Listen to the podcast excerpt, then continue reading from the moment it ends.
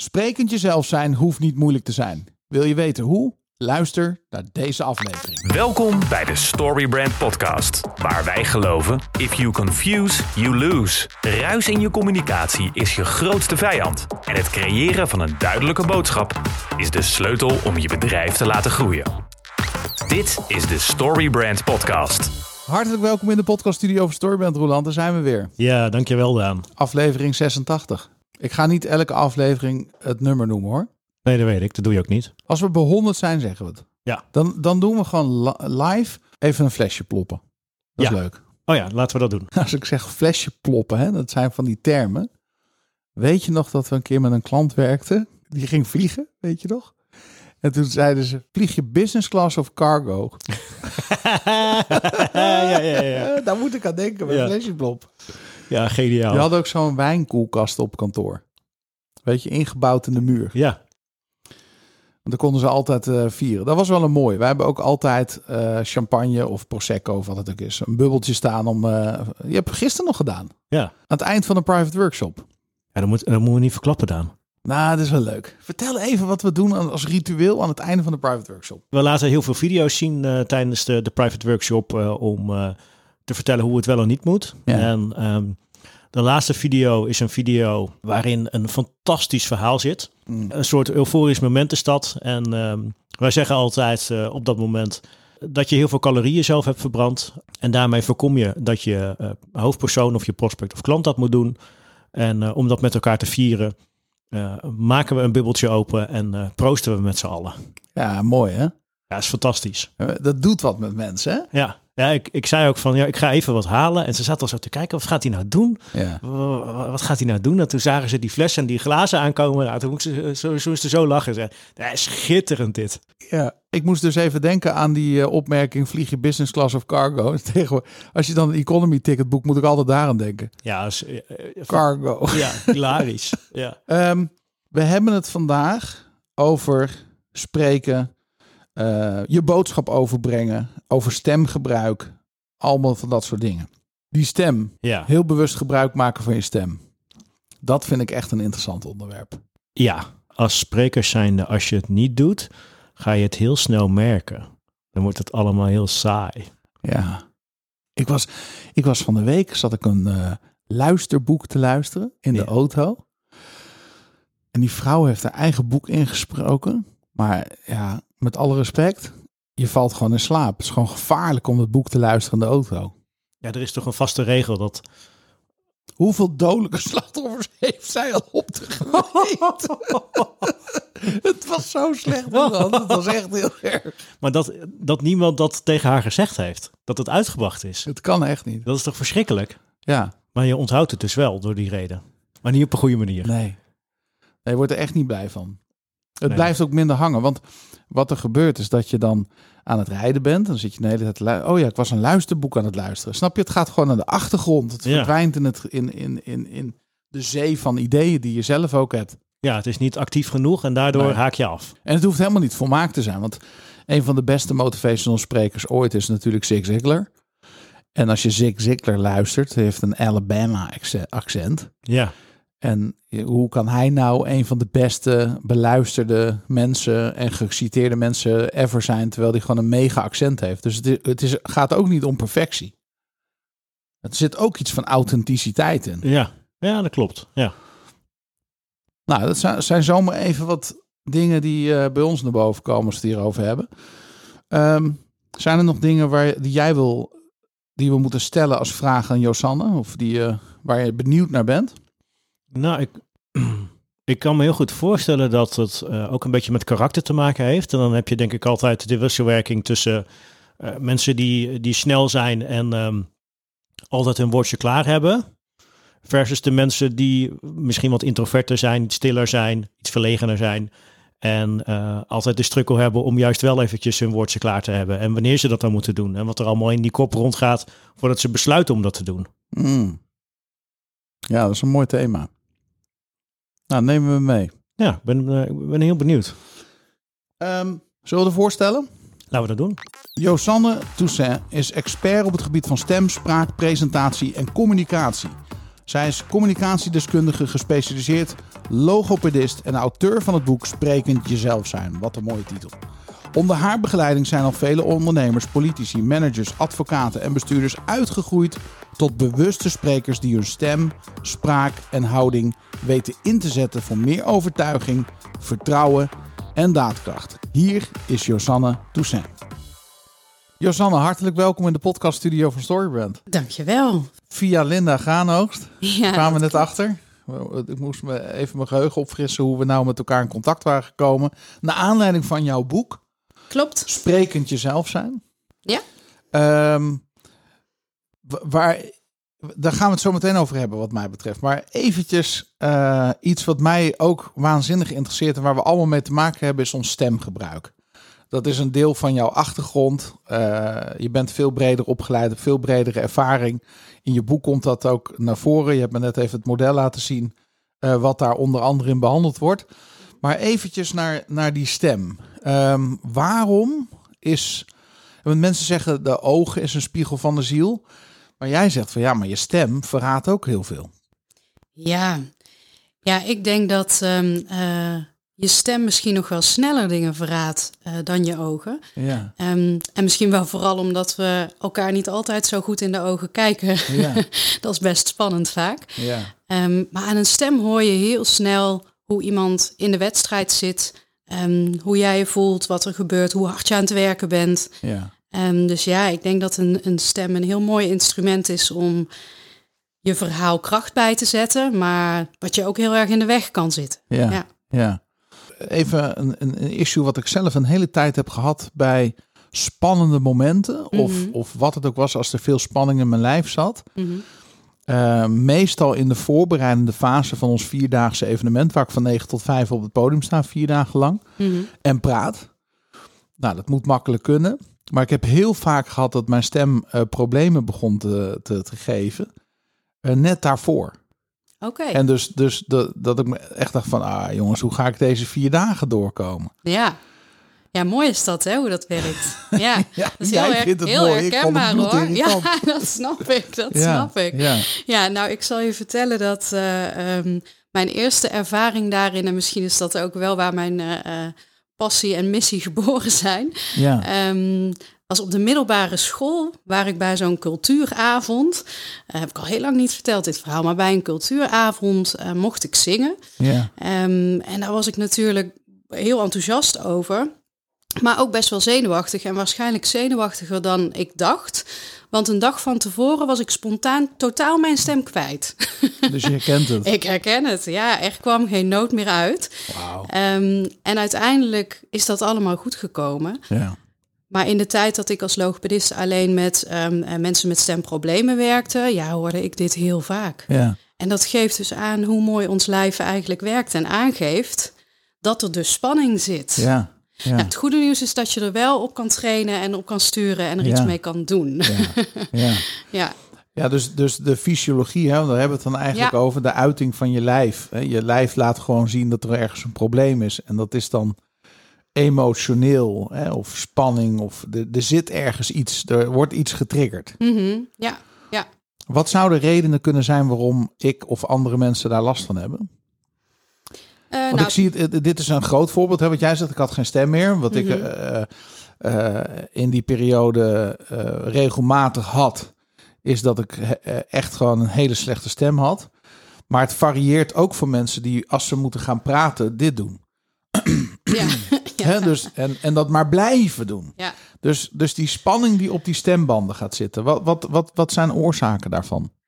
Ja, spanning zet zich ehm, eh, vast, emotie ehm, zet zich vaak ergens in je lijf vast. Ja, Eh, en heel vaak is dat als eerste je buikgebied en, en je keelgebied. ja, Ehm, dus hè, het brok in de keelgevoel. Ja. Iedereen kent het misschien ook wel, dat gevoel als je eh, bij een hele verdrietige gebeurtenis, bij een begrafenis bijvoorbeeld, dat je dat zo in je keel voelt dat je iets weg moet slikken. Of, nou, je hoeft dan niet werkelijk iets weg te slikken 9 van de 10 keer. En ook die voordat je gaat spreken. ja, ja dat, dat, er zit dan 9 van de 10 keer zit daar niets. Zit daar geen slijm. Of, maar wat er wel zit, is spanning. Is Ja. gewoon opgebouwde spierspanning tussen die delen in je strottenhoofd. Ja. ja. ja, En dat is wat je voelt. Eh, en wat je weg wil gaan werken door te kuchen of te schrapen. Ja, En dat kan door onzekerheid komen, dat kan door stress komen, dat kan... ja. Wat kwam je in de praktijk vaak tegen? ja onzekerheid, ehm, eh, stress, ehm, heel hard eh, moeten werken, iets, iets willen bewijzen. Ja, Ehm, ook wel je niet uit durven spreken. Dat Ja. vind ik ook altijd wel een mooie metafoor voor dat er dan ook van alles met de stem kan Ja. gebeuren. Ehm, want vrij stem geven, gewoon geluid maken en Ja. er zijn. ja, Ehm, wat natuurlijk eigenlijk is wat we met z'n allen wel willen waarschijnlijk. En dat is niet zo vanzelfsprekend voor heel veel mensen. nee. Nee. Nee, vrijmoedigheid hè, om dat podium te pakken Ja. eigenlijk ook. Ja, ja. Ja. dat was het voor mij hoor. Ik heb een. eh, het heeft. Ik ga niet helemaal op de details in, want dat is niet voor deze podcast. Maar ik merkte bij mij dat het ook echt ging om ruimte innemen.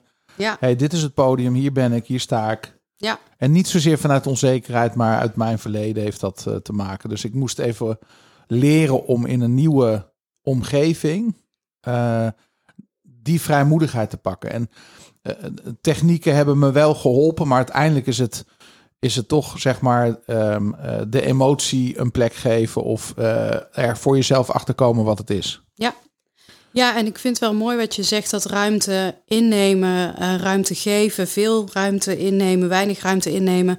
Ehm, daar werk ik heel veel met, eh, mee, met mensen Ja. waarmee ik ehm, aan de slag ga in groep of individueel. Want dat is best vaak een, een ding. Ja, Ehm, dat mensen vanuit ook een onzekerheid of, of geldingsdrang, of Ja. hè, wat dan ook de achtergrond is, of een ander ingesleten patroon, juist heel veel ruimte in gaan nemen, want ze willen Ja. wel gehoord worden. Eh, maar daarmee hun publiek overvliegen. Nou, dat maak ik al een klein stapje naar het model. Hè. Dan, dan Ja. vlieg je je cirkel uit.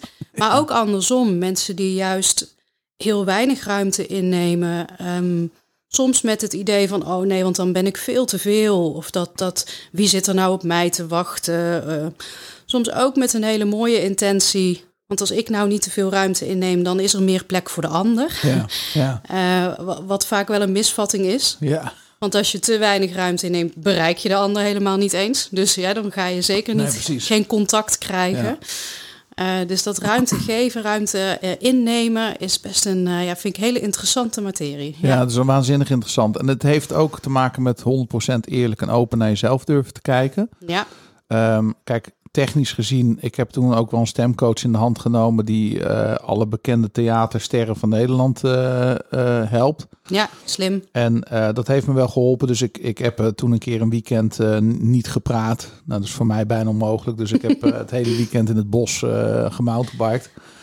Het tweede wat ik deed is zeg maar dat, dat met zo'n buisje blazen en die, en die stemmen laten trillen. Dat helpt trouwens wel gigantisch goed. Laxfoxen, ja, dat werkt zeker Ja. eh, heel goed. Ja, Maar de echte essentie komt daar niet mee aan het licht. precies. En dat merkte ik. Ik moest gewoon ehm, eh, vooral gaan kijken naar van... hé, hey, waar komt die spanning vandaan? Want ik geloof ook hè, dat er meerdere stemmen zijn. Je, hebt, je lichaam heeft een stem, Mhm. want die vertelt gewoon iets. Mhm. Uh, maar ook van binnen weet je vaak wel waar die spanning... Hè, als, je de, als, je, als je er naartoe kunt gaan, kun je het vaak ook wel... door het onder woorden te brengen en met een ander te bespreken die vragen stelt... Mhm. kwam ik eigenlijk nog het meest ver. Ja, ja dat, dat is inderdaad zeker. Je, je hebt eigenlijk twee aanvliegroutes als je het mij vraagt. Ja. ehm, om aan de slag te gaan met je presentatie of je performance of hè, met ehm, je stem. Ehm, als we daar dan specifiek op inzoomen. Maar Ja. dat gaat natuurlijk veel breder ook naar adem en Ja. houding en bewegingen. En, eh, en dat is de, de fysieke kant. Ja. Dus ehm, gewoon het gaat de fysiologie, anatomie, het gaan voelen. Hoe werkt adem? Hoe krijg je de grip op stevig staan? Hoe kun je die stem laten resoneren? Hoe kun je daar meer ontspanning op krijgen? Dus fysieke, de fysiologische kant, fysieke kant. En ik ben groot voorstander van fysiek trainen. Ja, Maar aan de andere kant ehm, heb je natuurlijk ook de mindset kant, de Ja. patronen, waar komen dingen vandaan. Ja. En eh, ik denk niet dat het een los hoeft te staan van het ander. Nee, en nee, dat precies. het een ook het ander heel erg kan versterken. ja ik ook. Dus als je fysiek traint, komt er vaak aan die andere kant ook van alles los. En vallen er kwartjes. Hè? Dat Ja. merk ik heel vaak eh, eh, bij mij in de sessies. En dat ik dan terugkrijg. Oh, ik, ik, ik dacht dat ik eigenlijk voor mijn adem kwam. Maar, of voor mijn houding. Of ik kwam eigenlijk een presentatie eh, opbouwen. En huh, wat gebeurt er nu allemaal? Ja. Maar dat is juist wel heel mooi, denk ik. Ja, ik Ehm, denk dat je daar een heel mooi punt raakt. Omdat zo heb ik het zelf ook ervaren. Kijk, als je niet met je lichaam iets gaat doen, mhm. is, wordt het ook heel moeilijk om het te voelen. Ja, Dus soms moet je eerst naar eh, gewoon dan maar praktisch eh, met, met dat lijf aan de slag of die stem aan de slag. Mhm. Om te ontdekken waar de blokkade überhaupt zit. ja, Of welke emoties er loskomen. ja, precies. Ja, Ja. ja. ja, en dat... dat ehm, ik Waarom hebben zoveel mensen in Nederland? En, en, en, eh, want ik denk dat het ook wel echt heel erg met onze cultuur te maken heeft. Ik weet niet of je daar iets over kunt zeggen. Maar kijk, in Amerika, als ik in Amerika kijk, hoe makkelijk mensen praten.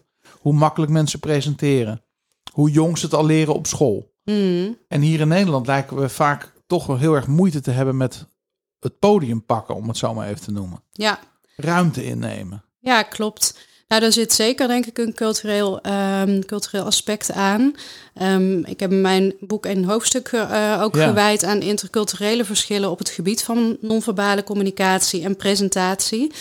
Ehm, en dan zie je dat als je het hebt over veel ruimte innemen versus weinig ruimte innemen. Als je dat in een kwadrant in zou delen, hè, boven veel ruimte, onder weinig ruimte, dan heb je links inhoud en taakgericht.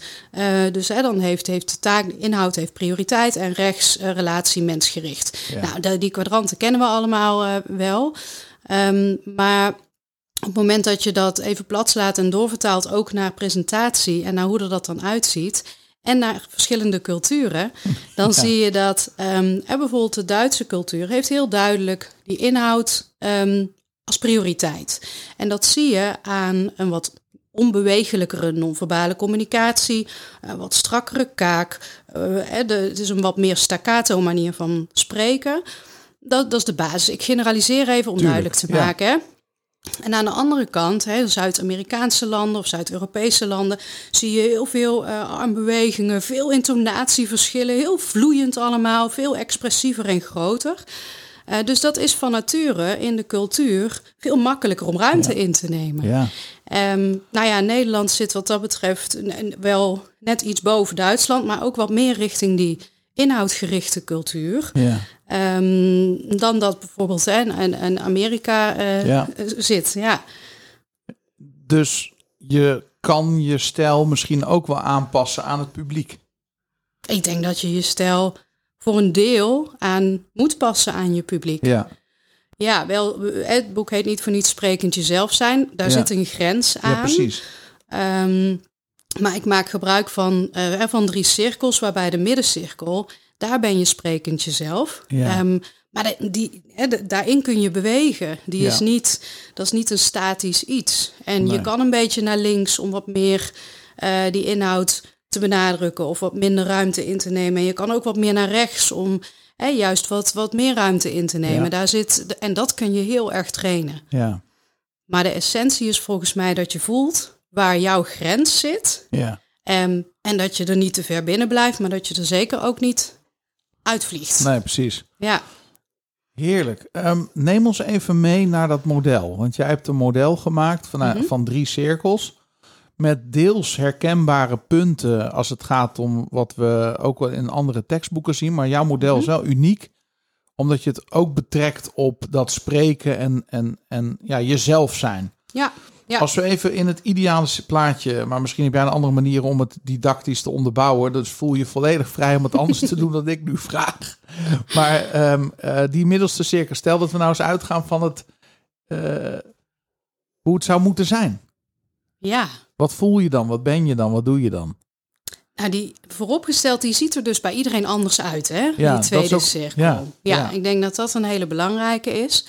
Ehm, ik denk dat het allerbelangrijkste is dat op het moment dat jij voelt dat je in die tweede cirkel eh, zit, of als je dat wil checken, ehm, dan ben je ontspannen. Ja, maar niet onderspannen, dus niet eh, te nonchalant, relaxed. Dat is, hè, dan vlieg je er alweer uit. ja, Ehm, want dat is vaak ook schijnen. ja. En je bent niet heel hard aan het werken. Mm, Dus in die eerste en in die derde cirkel ben je beide heel hard aan het werken. ja, En ik denk dat, dat de essentie zit in dat je in contact bent met jezelf Ja. als je in de tweede cirkel bent. En daarmee ook in contact met de ander. Ja. En that's where the magic happens, denk ik dan. Ja. Want op het moment dat jij in contact bent met jezelf, kan je in contact zijn met de ander. ja, dat is het, hè? En dan kan je dus het over de inhoud hebben. Wauw. Want daar hebben we het uiteindelijk over. Ja, Maar dan is het moeilijkste, vind ik, om dat te blijven op het moment dat de emoties op beginnen te spelen. ja, Dus de druk van buitenaf zorgt voor druk binnen ja, in je bast. ja, En hè, dus, dus, dus ehm, ja, weet je, als je met je vrienden bent of als je, nou ja, eh, het, het scheelt ook wel voor mijzelf als ik even naar mezelf kijk. Een Mhm. kleine groep of een grote groep. Ja, weet je, als er duizend man in de zaal zit, vind ik soms prettiger dan dat ik tien man voor mijn neus heb zitten. Herken je dat? ja, dat snap ik wel. Ja, vooral ja. als het podium wat hoger is en de lichten staan aan en ik zie eigenlijk niemand. Ja, Laat Ja. bij me gaan. Maar soms zit je in een klein zaaltje met tien man die je aanzet. Het hangt helemaal van de context dus ook af. Mhm. Ja. ja, en de reactie van de ander, de, non-verbaal en verbaal, Ja, eh, kunnen heel veel met jou doen natuurlijk. Ja. Eh, en die kunnen jou inderdaad je cirkel uitwerken, werken, eh, uit manoeuvreren, als je dat laat gebeuren. Eh, maar als je dat gaat voelen, en vaak begint dat bij één fysiek ding, want dat is wel echt vaak iets heel fysieks eh, Ja. waar je het aan kan herkennen. Dat eh, je met je tenen gaat knijpen, of dat je gaat slikken. Knoop in je maag. Knoop in je maag, of je adem vliegt omhoog. Hè? En dat je voelt, oh, daar gaan we. Ja, Ehm, maar iets, iets gebeurt er vaak als eerste als jij merkt, oh, ik begin nu ehm, eh, de- mijn cirkel uit te vliegen. En als je dat voelt en je kan op dat moment ook daar eh, een andere keuze in maken. En dat kan zowel door die gedachte die speelt ehm, te toetsen en te kijken van nou, eh, helpt dit, klopt Ja. dit? Nou, dat kan.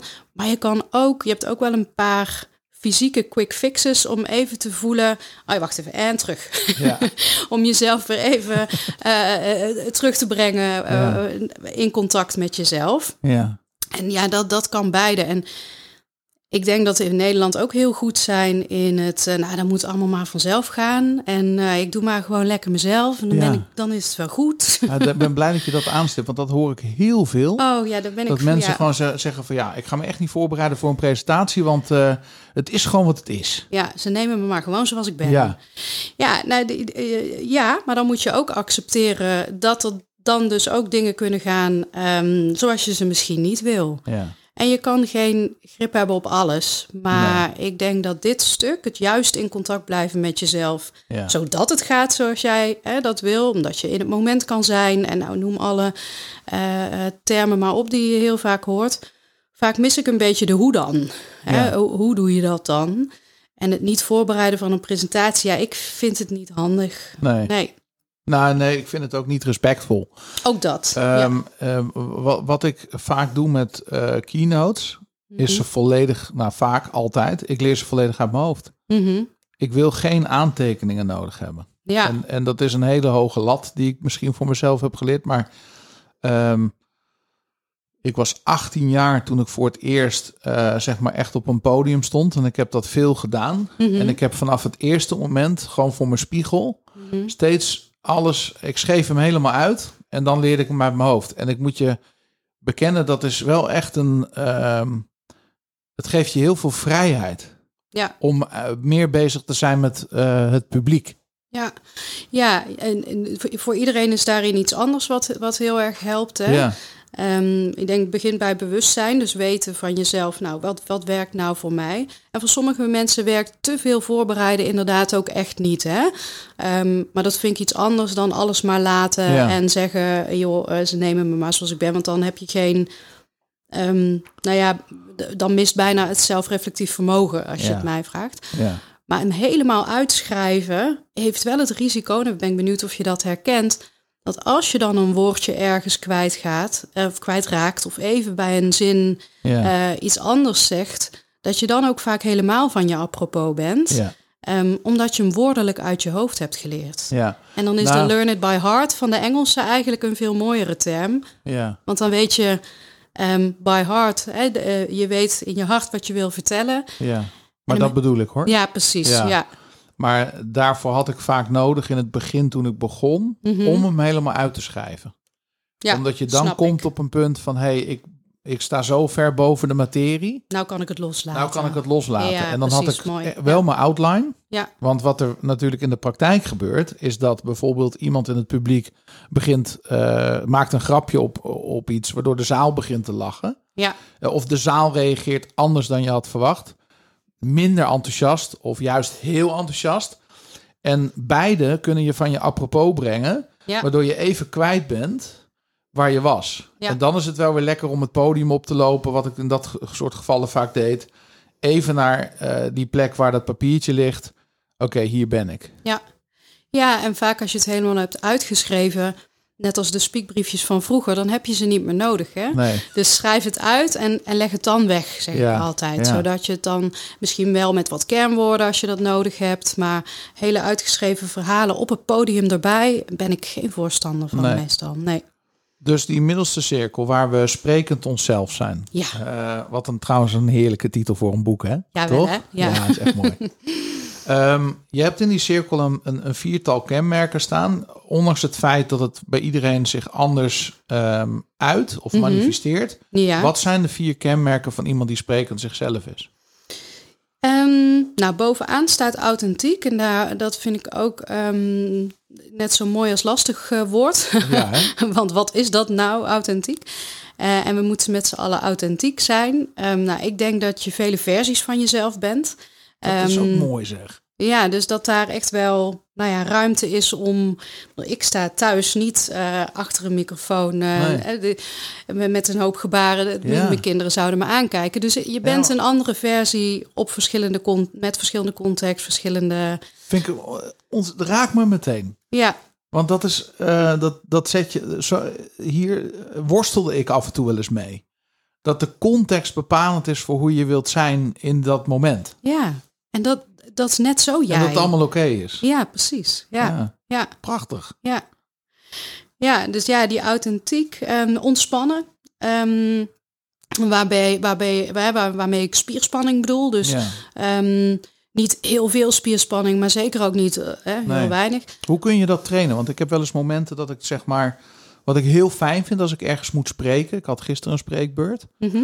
En op mijn sokken.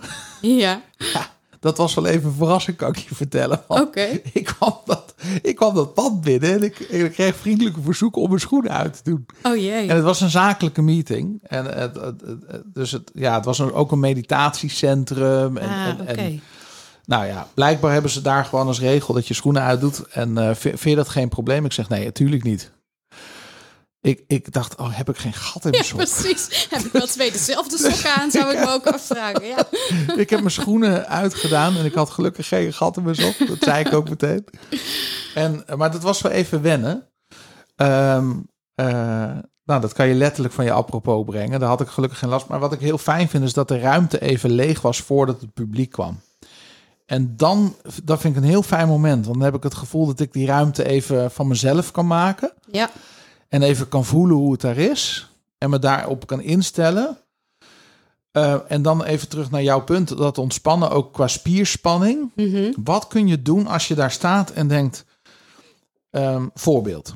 Ik, ik, ik heb wel eens eh, een, een telefoontje gehad net voordat ik het podium opging... waardoor ik heel onrustig werd. En dacht, oh, had ik dit telefoontje maar even gewoon genegeerd... wat ook absoluut beter was geweest. ja. Maar dat moet je dan even verwerken. Maar het kan ook zijn dat je opeens denkt: oh my god, ik moet nu spreken. Als je het bijvoorbeeld niet vaak doet. Hè? De, eh, wat kun je dan doen als je daar staat en voelt van het voelt niet goed? Zullen we hem doen? Ja? Nou, je hebt een, een, even een paar, want het, zijn, het is niet we duwen er een pil in en dan is het helemaal. Hè? Zo werkt het niet. Nee, jammer. Ja, is jammer hè. Ehm, maar even eh, wat je letterlijk doet uit je hoofd in je lijf. Ja. Ehm, even voelen, want waarschijnlijk gaan de radartjes aan als jij zo'n telefoontje hebt opgenomen. Ja. Ehm, en dan zit je in je hoofd op een plek waar je niet wil zijn. Als je dan ook nog gaat denken, oh, maar nu moet ik dadelijk die lezing geven en nou zit ik er niet lekker in. En dan gaat het natuurlijk niet helemaal precies zoals, nou, dan wordt het natuurlijk van kwaad tot erger. En dan gaan die Ja. radartjes nog extra spelen. Wat dan fijn is, is om je hand even op je buik te leggen en gewoon even uit te ademen. En niet eerst in, want dat doen we Oh, vaak, hè? ja, ja. precies, ik zag het. We gaan heel vaak even, neem even, adem even diep in, zeggen we dan. dan maar dan pomp je de boel alleen maar extra op. Oh, wow. Ehm, want je neemt extra zuurstof, dus dat deel in jouw brein wat actief is en wat jou al die onrust geeft, Ja. geef je, eh, Zet je eh, aan. Mm. Zet je aan. Dus blaas even uit. Ja. En als je uitblaast, dan voel je al dat je wat zakt. Eventueel kan je je schouders even optrekken en ze lekker laten vallen met een zucht. Dan geef je. Ja, het grappige is dat je dan je brein eigenlijk het signaaltje geeft. Nou, het is al goed gegaan. Maar het moet nog gebeuren natuurlijk. Ja, ja. Maar het even laten zakken naar die zucht zorgt er dan ook nog voor dat je de spanning die je in je strottenhoofd hebt opgebouwd, eventueel een beetje loslaat. Ja. En, en dan de laatste. Wiebel even één voor één met al je tenen in je schoenen. Dan focus je je helemaal naar beneden. Adem nog een keer uit. En heb je, nou, hoe lang hebben we daarvoor nodig gehad? Een minuut. Max. Max, binnen een minuut sta Ja. jij anders op dat podium. Wauw. Omdat je even de focus Van verlegt hoofd en lijf. van hoofd naar lijf. Ja, een krachtig... eh, ik voel het ook helemaal. ja, fijn. Ja. Ja. En ook dank voor je uitleg. Dit is voor de luisteraar al... Hè, hier, hier kunnen we eigenlijk al geld voor vragen. Vind je niet? Ja, eigenlijk wel. Hè. Ik heb Ja. nou, nou gewoon een deel van, deel van mijn training weggegeven hier. Ja. Ja, nou wat ik heel veel merk, ik werk heel veel met mensen die ehm, veel in hun hoofd zitten, die Ja. eh, slimme mensen die hard aan het werken zijn de hele dag en ehm, hele slimme dingen aan het bedenken zijn ook. Hè. Ja. het cognitief hoog functionerende mensen. ja. Dat vind ik ook heel leuk, maar die vergeten soms dat ze ook gewoon nog een been hebben, een lijf hebben en dat ze benen hebben en dat dat ja, Ja, ook nog alleen als ze gaan tennissen of golfen dat ze een lijf hebben. Ja, en dit kun je, kun je heel snel ehm, even voelen en, en daarmee zorgen dat Ja. je weer terug die tweede cirkel inkomt. Ehm, waar je het dus weer over de inhoud kan hebben. Want wat heel fijn is, zeker als jij eh, eh, eh, cognitief op hoog niveau moet functioneren, Ja. op die plek, als jij ehm, eh, in die tweede cirkel zit, dus niet, niet ehm, heel hard aan het werken bent of niet, niet hè, een adem hoog hebt of veel spanning of nou wat dan ook. Daar zit de inhoud. Daar ben je scherp op de Ja. inhoud. En ehm, daar ben je ook creatiever. Ja. Eh, dus dat, dat zijn allemaal mooie bijkomstigheden die ervoor zorgen dat eh, je ook gewoon beter kan functioneren op dat vlak. Eh, voordat we gaan naar die twee eh, reacties die mensen kunnen hebben om Mhm. uit die middelste cirkel te gaan. Dus de eerste cirkel en de derde cirkel. Ja. Laten we daar zo heel- heel even over hebben. Eh, misschien, het schiet me opeens te binnen. Dat, dat als je nu als luisteraar luistert, kun je misschien denken, ja, maar ik sta nooit op een podium. Mhm. Hè, dus ik heb misschien nu onbewust heel veel voorbeelden gegeven vanuit het podium. Maar eigenlijk is het podium elke keer dat je presenteert. Eh, elke keer dat je een gesprek voert met iemand is ook een podium. Hè? Absoluut. Eh, als jij een HR-manager bent of eh, je hebt een gesprek met een collega of je Mhm. moet ergens, je hebt een salesgesprek. Eigenlijk is alles een podium. Ja. Ja, Ehm, heel fijn dat je dat zegt. Want dat is echt een misvatting inderdaad. Ja. Dat, dat het alleen maar gaat over grote podia. En Ja. nou, maar ik geef geen presentaties. Maar je bent de hele dag jezelf aan het presenteren. Ja. Ook in een één op één inderdaad. In een vergadering. je punt inbrengen in een vergadering. Nou, hoe vaak ik dat ook terugkrijg. Van nou, Ja. ik, ik, ik probeer mijn punt te maken. Maar er wordt of niet geluisterd. Of ehm, ik krijg meteen een vervelende reactie. Waardoor ik eigenlijk er ook weer op terug ga schieten. Ja. En nou ja, dan heb je het dus niet meer over de inhoud. Maar exact dat. Hè? Want, want dit geldt voor ons allemaal. Ja, Ehm, dan even nog een ander punt voordat we naar die cirkels terug gaan. Maar dat schiet me ook opeens te binnen. Kijk, ehm, wat ik het moeilijkste vind. Ik vind presenteren op een podium eh, niet zo moeilijk. Mhm. Ja, dat, dat bedoel ik helemaal niet arrogant. Maar daar heb ik gewoon heel veel nee, ervaring toch? opgebouwd. Ja, fijn. Wat ik veel moeilijker vind. eh, dus, dus misschien zijn er wel luisteraars die zeggen: ja, nou, daar heb ik dus weer helemaal geen last van. Maar ehm, misschien wel heel herkenbaar voor ons allemaal. Als er een meeting is waar heel veel van afhangt. Mhm. Dus waar we het net ook al even over hadden. ehm, maar, maar, maar ik wil hem iets anders introduceren. Dus we deden net eh, de oefening. Mhm. Met het eerst het uitademen. Mhm. Ehm, dan eh, eventjes de schouders laten zakken en uitblazen. Mhm. En je, al je tenen even bewegen. Ik werd namelijk getriggerd door iets wat je zei over het cognitieve. Want dat herken ik als er een meeting is waar heel veel van afhangt, ga ik automatisch in mijn hoofd zitten, omdat ik wil sturen. Ik wil invloed uitoefenen. Ik wil dat de meeting goed gaat. Ik wil Ja. dat het resultaat bereiken. Ja, Ehm, en dan vind ik het het allermoeilijkste om in de rust te blijven. Hoe heb je daar heb je ongetwijfeld? Want je, je, je, jij bent, jij staat, je, je geeft ook heel veel trainingen en, en noem maar op. ja. Je zult zelf ook wel eens in dat soort situaties zijn. Hoe doe je het dan? Ja, misschien zeg je wel hetzelfde, maar nou, dat is ook een antwoord. Maar eh, hoe ga ik met die emoties om? Want Ja. die spelen je dan zoveel parten. Dit, dit- ik, hoor dit, ik hoor dit heel veel. Hè? Want veel ehm, de, van de mensen met wie ik werk eh, zitten in vergaderingen en hebben eh, die behoefte om dan ook echt te pieken op dat Ja. moment. Ehm, en het risico is dat op het moment dat je daar de druk zo hoog oplegt, Ja. ehm, dat dat schuifje adrenaline, cortisol, stresshormonen zo omhoog gaat.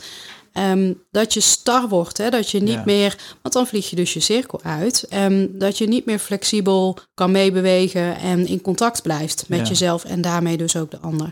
Dus het, het voorbeeld is heel eh, herkenbaar.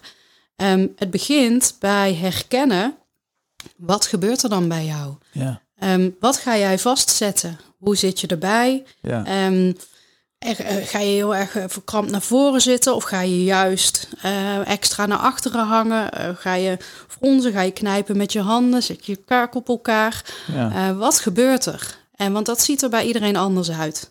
En vaak merk je dat op het moment dat je bewust bent van, oh ja, maar nu ben ik in die modus beland. Ehm, en je gaat dan en fysiek iets veranderen. En je ademt een keer uit. En Ja. zakt even weer dat lijf in. Ja, dan kun je dat wel heel eh, eh, goed kenteren. Dan kun je Heerlijk. dat wel omdraaien. Ja. Ja. ja, dus je zegt eigenlijk van joh, maar de momenten waarop het om draait, tuurlijk moet je, je, zet je hoofd niet uit, want je bent, eh, je bent een kenniswerker, je bent aan het nadenken, je bent aan het reageren, je Ja, moet zeker. spreken, dus het is En actief. je wordt er juist scherper van. En ja, je wordt, ja, van. ja, precies. Dus door je lijf erbij te betrekken, wordt het meer een eenheid, blijf je in verbinding met jezelf en kun je juist beter reageren. Ja. Ja. Wauw, die is echt heel belangrijk. Want daar Ja. hebben we denk ik allemaal, nou ik zal niet zeggen dagelijks hè, dat je zulke spannende meetings hebt of wat dan ook. Maar Mhm. nou ja, weet je, als je een high performer bent, zul je minstens elke week wel een keer of meerdere momenten hebben waarop je daar eh, heel veel pro- profijt van kunt hebben. Ja, absoluut. Ja, en ik denk dat daar ook veel meer eh, aandacht voor mag zijn. Ja, Ehm, het wordt een- steeds minder hoor. Ik vind dat wel, ik merk wel dat dat de, nou ja, de goede kant op gaat, maar ja, vaak weggezet als eh, zweverig of eh, hè, laten we maar vooral. Maar het is natuurlijk super concreet, Ja, want het is gewoon fysiologie, het is gewoon biologie, want het is hormoonwerk. Dus het, is, het is juist heel concreet eigenlijk. Ja. Ja. ja. terug naar de cirkels, want dan, dan zijn er eigenlijk twee reacties mogelijk. Mhm. Ehm, misschien heeft het ene mens meer eh, met het vluchten. Mhm. En de ander meer met het vechten. Maar het kan natuurlijk best zijn dat je de ene keer vlucht en de andere keer vecht, afhankelijk van de context. Ja, Maar ja. wat gebeurt er met die eerste cirkel als mensen gaan vluchten? Wat, wat, als je uit die, die eh sprekend jezelf cirkel stapt? Ja. Ja, dat heeft heel erg te maken, dus ook weer dan met ruimte innemen hè, of met, met energie. Ehm, je gaat dan vaak zachter spreken, eh, wat onduidelijker spreken, mompelen, hoger praten. Dus dan krijg je een beetje deze, hè, dus dat het dan een beetje zo, kan, kan ik alsjeblieft ergens door een luikje, mag ik er dan Ja. doorheen? Zo. Ja, zijn we erbij dat ja, precies, dat gevoel. Ehm, vaak ga je vluchtigere bewegingen maken, eh, je adem eh, vliegt omhoog. Ehm, het, het, het heeft heel erg te maken met, met contact. Je gaat uit contact in beide cirkels hoor, maar glimlachen. Ja. Zo dat on- de ongemakkelijke eh, glimlach, Ja. ehm, het, het extra nonchalant doen. Dat zijn allemaal uitingsvormen die in die eh, eerste cirkel horen. Als je het vertaalt ook naar woorden en naar communicatie, zit daar bijvoorbeeld ook het vergoelijken, ehm, het, het vermijden, dingen uit conflicten uit de weg gaan. Ehm, maar bijvoorbeeld eh, het, het stukje dat je eh, eh, een beetje, eigenlijk zou ik misschien wel een klein beetje, zo dat soort woorden. Ja. Eh, van die verkleinwoordjes om, maar vooral niet te veel ruimte in te Je gaat de nemen. confrontatie uit de weg met jezelf en de ander. Ja, dat, dat hoort allemaal wel een beetje in, Ja. die, in die eerste cirkel. En die kent vele vormen, hè, maar Ja, ja, ja. het heeft allemaal te maken met ruimte innemen en ehm, hè, gewoon je plek en je boodschap. Maar wat je eigenlijk doet, hè, en dat vind ik wel mooi van jouw vak, is dat je het innerlijke leven en het uiterlijke vertoon wat daarbij hoort, Mhm. met elkaar in verband brengt. En ik Ja. denk dat die bewustwording er heel vaak niet is. Ja, Eh, ja, dat is eigenlijk ja, misschien wel het mooiste van wat ik jou hoor zeggen. Van, word je nou eerst eens bewust van wat er gebeurt bij je? Wat ben je nou aan het zeggen? Wat ben je aan het doen? Wat, wat voel je erbij? ja, En vanuit die bewustwording kun je eigenlijk pas heel. Dan kun je pas zeggen: ik ga, ga in, in een andere cirkel staan. ja. Ja, en- ik noem dat liefdevolle spiegels. Eh, ik hou ze graag voor, de liefdevolle spiegels. Want Ja. pas dan kan je zien... en je beslist zelf of je erin kijkt en wat Ja. je ermee doet. Ja, Maar pas dan kan je zien natuurlijk wat er, wat er gebeurt. Ik werk veel met videoopnames. En van de week nog nam ik een ehm videoopname, een gesprek. Een man en die ehm, zei... ehm, ik, ik ben heel betrokken bij, bij dit verhaal. Maar non-verbaal, eh, eh, in zijn mimiek, in zijn stem... In, was dat totaal niet hoorbaar. En dat was dus ook wat hij wel terugkreeg van zijn medewerkers, dat ze dat niet voelden. En zei ja, maar hoezo, dat doe ik toch wel. En nou, ik zeg toch gewoon dat, ik gebruik toch de juiste woorden. Ja, zei, ja dat klopt ook.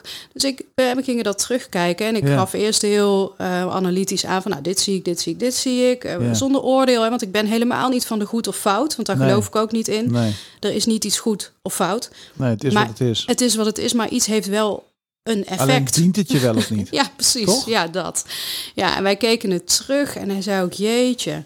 Ja, maar nu zie ik, ik, ik kijk ik echt zo. Nou ja, de camera ligt op zich niet. Nee, nee.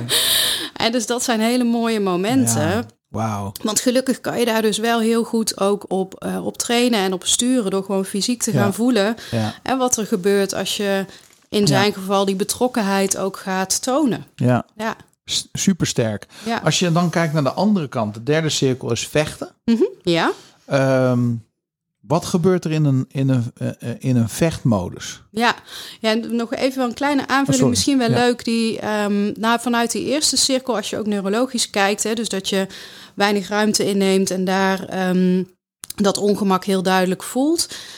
Als je daarin doorschiet, eh, dan kan je in de freeze, in de blackout komen. Ja, dus eh, de, we kennen natuurlijk het vluchten, vechten, bevriezen, maar die freeze die zit echt nog een niveautje dieper. Ja. Dan ben je vaak cirkel 1 al gepasseerd, zeg maar. ja, ja. Ehm, dus die kennen misschien sommige mensen ook wel, de echte de blackout. En, en dan is het interessant om eens te kijken wat ging daaraan vooraf. Ja. En dat kan secondenwerk zijn, hè? ja, dat kan echt een seconde. Ja. Ja, ja, en je kan ook van een seconde, eh, binnen een seconde van cirkel 1 en 3 vliegen. Ja, ook dat Ehm, kun je trainen. Ja, absoluut. Ja. Ja, ja. ja. want in die, in die derde cirkel, hè, waar het vechten zit, daar zit het, eh, spanning op die stem, heel staccato spreken. Wel, ik moet wel echt mijn boodschap duidelijk maken. Het is wel de bedoeling dat ze me horen. Wenkbrauwen omhoog, vaak naar voren bewegen. Echt dat opblazen, zeg maar. Ja, Ehm, waarmee je totaal je publiek eh, vaak overblaast. ja, Eh, en ze dus ook niet bereikt. Want dit heeft alles met contact te maken, hè, wat we al zeiden. Ja. Dus contact met je publiek, met jezelf. Eh, en in die eerste en in die derde cirkel is er geen of minder contact. ja. Ja, Wat ik heel interessant vind is dat je zegt van joh, je kan, het is secondenwerk. ja, Ik heb gemerkt eh, door de jaren heen, ik ben nu 47, ehm, met spreken dat de blackout, die heb ik natuurlijk ook tig keer gehad, maar dat je er heel snel uit kunt stappen op het moment dat je doorhebt wat er gebeurt. Ja. Want een blackout voor mij was bijvoorbeeld, ehm, je bent heel erg gespannen. Want je hebt er aan de ene kant heel erg naar uitgekeken om te spreken. Aan de andere kant vind je, heb je die plankenkoorts. Eh, ik noem het het Toon Hermans effect. Hè, want die zijn natuurlijk altijd voordat hij het podium opging. Ja, sterf ik een duizend doden. Hè, dus hij had er eigenlijk een bloedhekel aan. ja, Maar daar lag juist zijn kracht. En ehm, waanzinnig voor ik, als iemand wil leren spreken het openbaar zou ik zeggen kijk Toon Hermans. Hè, want als je het hebt over mimiek ja. En in Ik contact Kijk überhaupt zijn. naar Toon Hermans. toch? Ja, de- sowieso voor, voor het plezier ja, precies. de stiltes laten vallen en spelen met het publiek en de stemming. Maar wat ik merkte is dat omdat ik gespannen was en als het dan eindelijk dat ik ne- net het moment dat je uit de spanning komt naar de ontspanning Mhm. is heel vaak een blackout moment. Want dan worden mensen opeens bang oh, het gaat goed. het is het zijwieltjes-effect. Ja, Van ik heb geen zijwieltjes meer nodig, maar dat is eng. Ja, maar, maar toen je de zijwieltjes erop had zitten, gebruikte je al niet meer. Hè, Nee, dat, dat, dat, Ja. En dat, dus een blackout is eigenlijk een heel goed teken dat je eh, dicht bij, dat je er al bijna, eigenlijk was je er al, maar nu word je door angst teruggezogen in iets waar je in een fractie van een seconde uit kan als je daar bewust van wordt. ja. Ja, dat, dat is mooi, eh, mooi vergelijk. Ja, de Ja. zijwieltjes. Ja.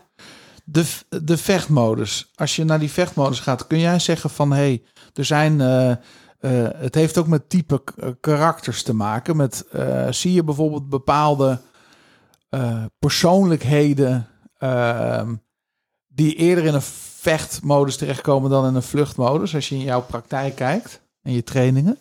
Mm, nou, ik denk wel dat, dat veel mensen hebben wel een bepaalde voorkeur. Kan ook heel contextafhankelijk Ja. zijn. Ehm, eh, dat, dat- je privé en zakelijk bijvoorbeeld net iets anders eh, eh, doet. Ja, Ehm, ik denk wel dat vaak, en dat is wat mij betreft een grote misvatting, als je kijkt naar leiderschap en eh, managers, directeuren, mensen die leiding geven, bestuurders, dat daar nog iets aan vasthangt. Ehm, dat die mensen zich vaak eh, groot, eh, groots en nou ja, misschien wel richting die derde cirkel dienen te presenteren. Want daar zit dan gezag en daar Ja, zit dan ja. Ehm, nou ja, en daar geloof ik dus niet zo in. nee. Ehm, want ik denk dat leiderschap ook weer vele vormen kent. En Ja. dat op het moment dat dat natuurlijk eh, afhankelijk van de situatie zal iedere eh, eh, bestuurder, directeur, manager af en toe wat meer stevigheid moeten laten zien en wat Ja. meer autoriteit. Maar eh, soms is het ook helemaal passend bij de persoon om juist wat minder ruimte in te nemen en daarmee niet minder krachtig te hoeven zijn. Ehm, Ja, Dus wat ik- Blij dat je dat zegt. ja. Want dat is absoluut een misvatting die heel veel Ja, mensen hebben. Ik moet heel sterk overkomen, wil ik krachtig zijn. Ja, ja en dat, dat roept soms ook echt wel eens emoties op Ja. eh, bij mij in de praktijk. Omdat, eh, zeker in de één op eens, omdat als mensen zich dat beseffen, ze ook merken hoe hard ze eigenlijk aan het werken zijn om Och. iets te laten zien wat eigenlijk helemaal niet bij ze past. Nee. En op het moment dat je dan, eh, en soms kan dat dus in zoiets als, als vrij stem geven, ehm, kan dan een trigger zijn om te voelen van, oh wauw, maar dit, dit voelt zo anders. En, en dan gaan we daarop door. En dan Ja. blijkt dus dat iemand met zoveel spanning spreekt, omdat hij het gevoel heeft. ehm, een bepaalde rol aan te moeten Ja. nemen. Of hè, Ja. zo staccato eh, ehm, een manier van spreken zich heeft aangeleerd. Ja. En dat is heel jammer wat mij betreft. ja, dat is zeker jammer.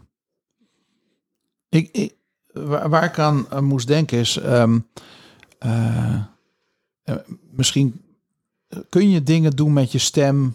eh, om bijvoorbeeld... Moet je juist bijvoorbeeld een keertje heel hard schreeuwen? Moet je juist een keertje...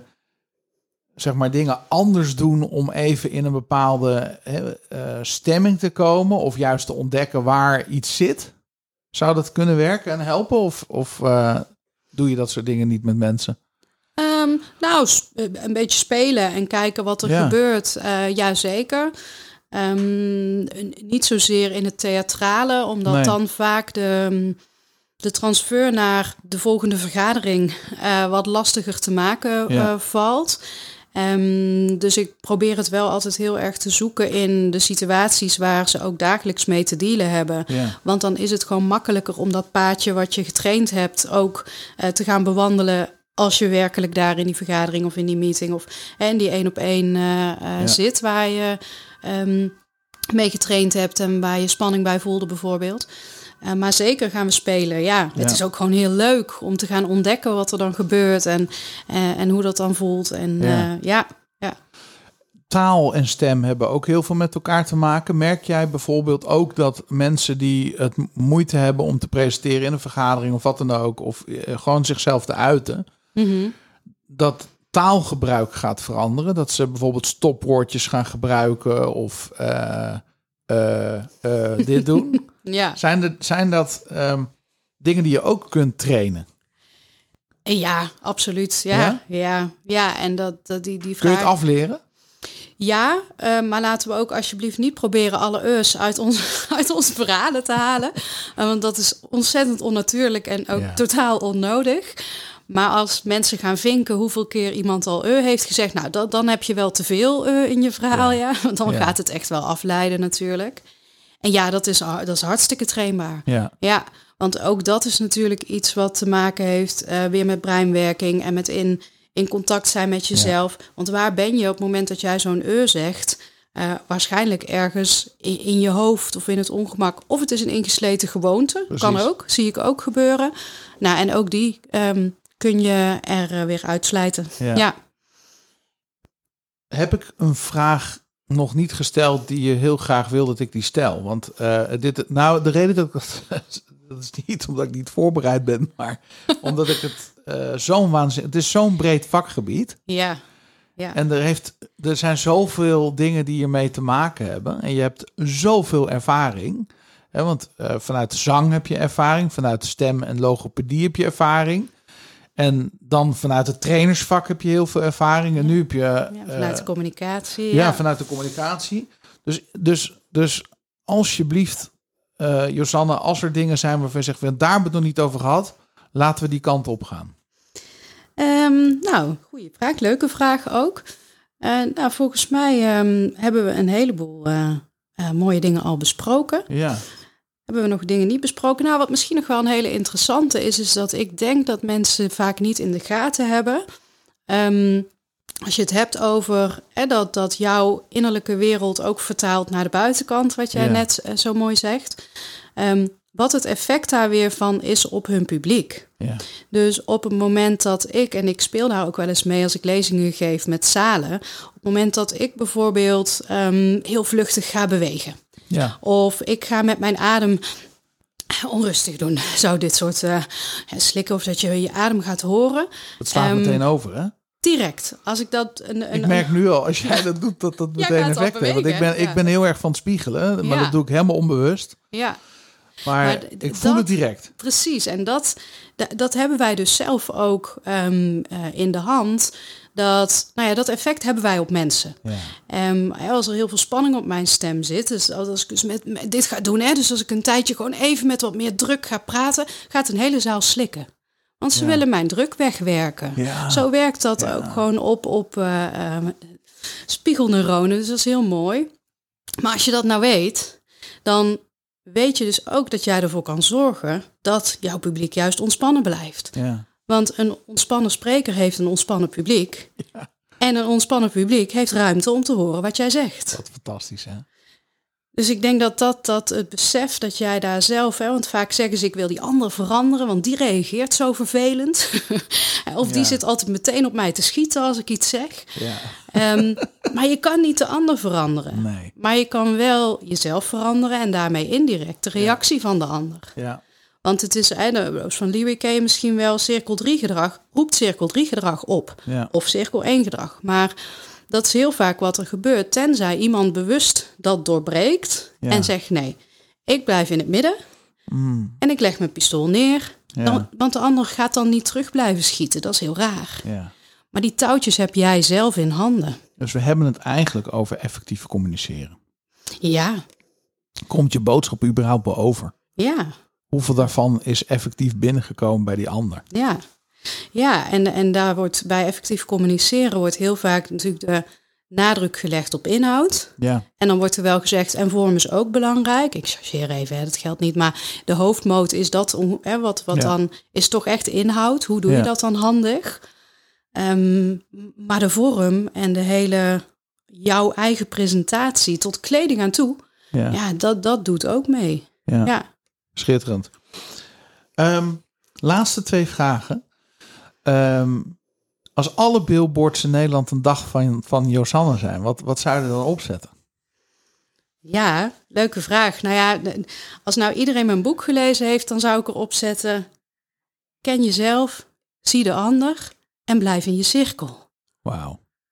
Maar goed, als dat er nou staat en mensen weten niet wat ik bedoel met die cirkels, wordt die ingewikkeld. Ja, ja, Ehm, dan zou ik er misschien op zetten: hou je hoofd koel en je hart warm.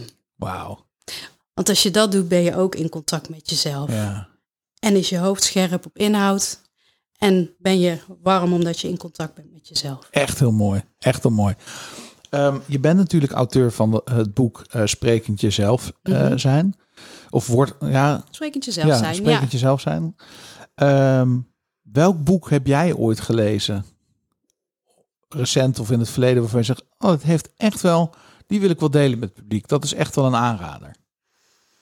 Hmm, nou, ik... ehm, ehm, het zijn er een paar. Mag ik er een paar noemen? Ja, zeker. Ja. Nou, op mijn vakgebied eh, ehm, heb ik veel geleerd aan, nou ja, eh, bijna het, het eh, beide zijn, eh, eh, noem je dat? Een soort van eh, Klassiekers. klassiekers, ja, dank. Eh, klas- eh, eh, verbouwmeesterschap vind ik een hele mooie. Ja, van, Omdat- van Remco Klaassen. ja Remco Klaassen. Ja, omdat hij net op een, op een andere manier dan wat er toen in ieder geval allemaal al was, ook dat vak benadert en ook veel breder. Dus dat vind ik heel mooi. En Parcellen van Geutem Goetem, ik weet nog steeds Ja. niet hoe ik het uitspreek. Ja, weet ik ook niet. Nee. IJsverkopen en Eskimo's vind ik ook een, een mooie. Ehm, en als je het hebt over voor fysiek ook, hè, die, ehm, het trainen van dat brein wat je soms in de weg zit als jouw demonen Ja. mee gaan spelen, jouw saboteurs op gaan spelen, eh, is Positive Intelligence van Shirzad ook echt een aanrader. Ik Het is heel Amerikaans, Ja, eh, zeg ik er meteen bij. Dus daar moeten wij nuchtere Hollanders misschien een beetje doorheen lezen. Ehm, maar wat hij heel mooi doet, is het, het brein wat aangaat als je saboteurs eh, gaan opspelen.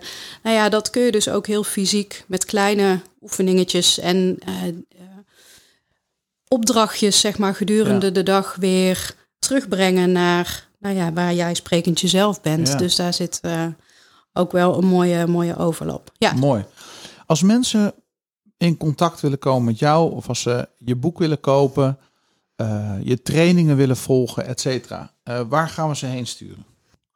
www.sprekendjezelfzijn.nl. Daar kan je, ja, daar kan je alles over het boek eh, vinden en ehm, ook over de trainingen. Ja, en www Instituut Wijs, dat is voor een wat specifiekere doelgroep, bestuurders en advocatuur, maar daar kun je ook een heleboel Ja. informatie vinden. Ja, super. Ontzettend bedankt, Josanne. Echt een heel waardevol interview en je hebt heel veel waarde gegeven. heel graag En je hebt het heel praktisch gemaakt. Dat vind ik altijd echt eh, knap als, als, als een gast in staat is om niet alleen een stukje theorie te delen, maar vooral hier kan iemand direct iets mee doen.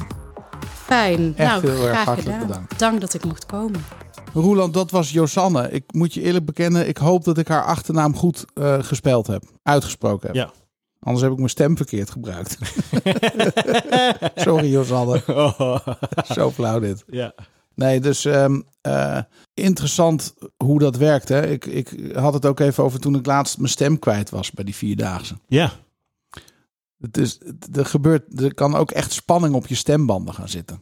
ja, maar ja, überhaupt als je daarover nadenkt, dat je stembanden hebt die ervoor zorgen dat je kunt praten. Ja, ja, eh, super interessant. ja ik vond een ehm, interessant gesprek. Want ik dacht dat we het veel meer over die stem zouden hebben. Maar wat Josanne eigenlijk perfect deed is van... joh, wees nou bewust voordat je gaat spreken. De oefening die we hebben gedaan. Hè, dat, dat je echt stevig op je voeten gaat staan. Dat als je zenuwachtig bent, dat je niet eerst moet inademen. Maar de- want dan alarmeer je eigenlijk je lichaam. Maar dat je eerst even moet uitblazen. En Ja. dan pas begint. Ja. Nou, weet je, allemaal van dat soort dingen. Hè. Dus als je deze podcast nog een keer terug zou luisteren... en ze opschrijven welke tips ze allemaal gegeven heeft... weet ik zeker dat je volgende presentatie of vergadering beter loopt. Ja, het is eerst, eerst denken wat je wil zeggen en het dan zeggen. In plaats van Ja. beginnen met praten en bedenken wat je wil zeggen. Nou, dat, weet je. En, en- en heel eerlijk, Roeland, ik had ook zoiets van... eh, we gaan met haar een gesprek hebben... en dan zit bij mij in mijn hoofd meteen het podium pakken. Dus op een podium staan en spreken. Maar wat ze terecht zegt, van joh, maar het gaat over dialoog. Hè? Dus het gaat ook over gesprekken, vergaderingen, presentaties. Het hoeft niet op een podium te zijn. Nee, buiten het podium heb je het veel vaker. Ja, elke dag misschien wel. Eh, precies, dat bedoel ik. Een moeilijk gesprek. Ja, ja, een moeilijk gesprek of eh, überhaupt, eh, waar we het in de intro ook over hadden, Daan, dat je, ehm, als je het dan moeilijk vindt om je woordje klaar te hebben, Ja, of om te zeggen wat je wil zeggen, ja, dan is zo'n gesprek misschien al een hele struggle. ja. ja, en dat het toch ook altijd weer teruggaat op wat denk je. Wat Ja. je denkt is wat je gaat doen. Dus als jij eh, bepaalde belemmerende overtuigingen over jezelf hebt, wordt het ook moeilijker om vrij te praten. Ja, dat is dat, uh, dat, dat stemmetje achter in je hoofd die, uh, die dan roet in het eten gooit. Ja. Terwijl vaak als je het tegenovergestelde doet, dan, en mensen zien je oprechtheid of je eerlijkheid of de, de emotie die ermee te paard gaat, dan ja, creëer je vaak veel meer. Ja. Mooi onderwerp, lekker praktisch. Ja. Mooie tips gehad. Echt weer een waardevolle aflevering. Zo is het. Heerlijk. Ik zou zeggen, tot volgende week. Ja, tot volgende week.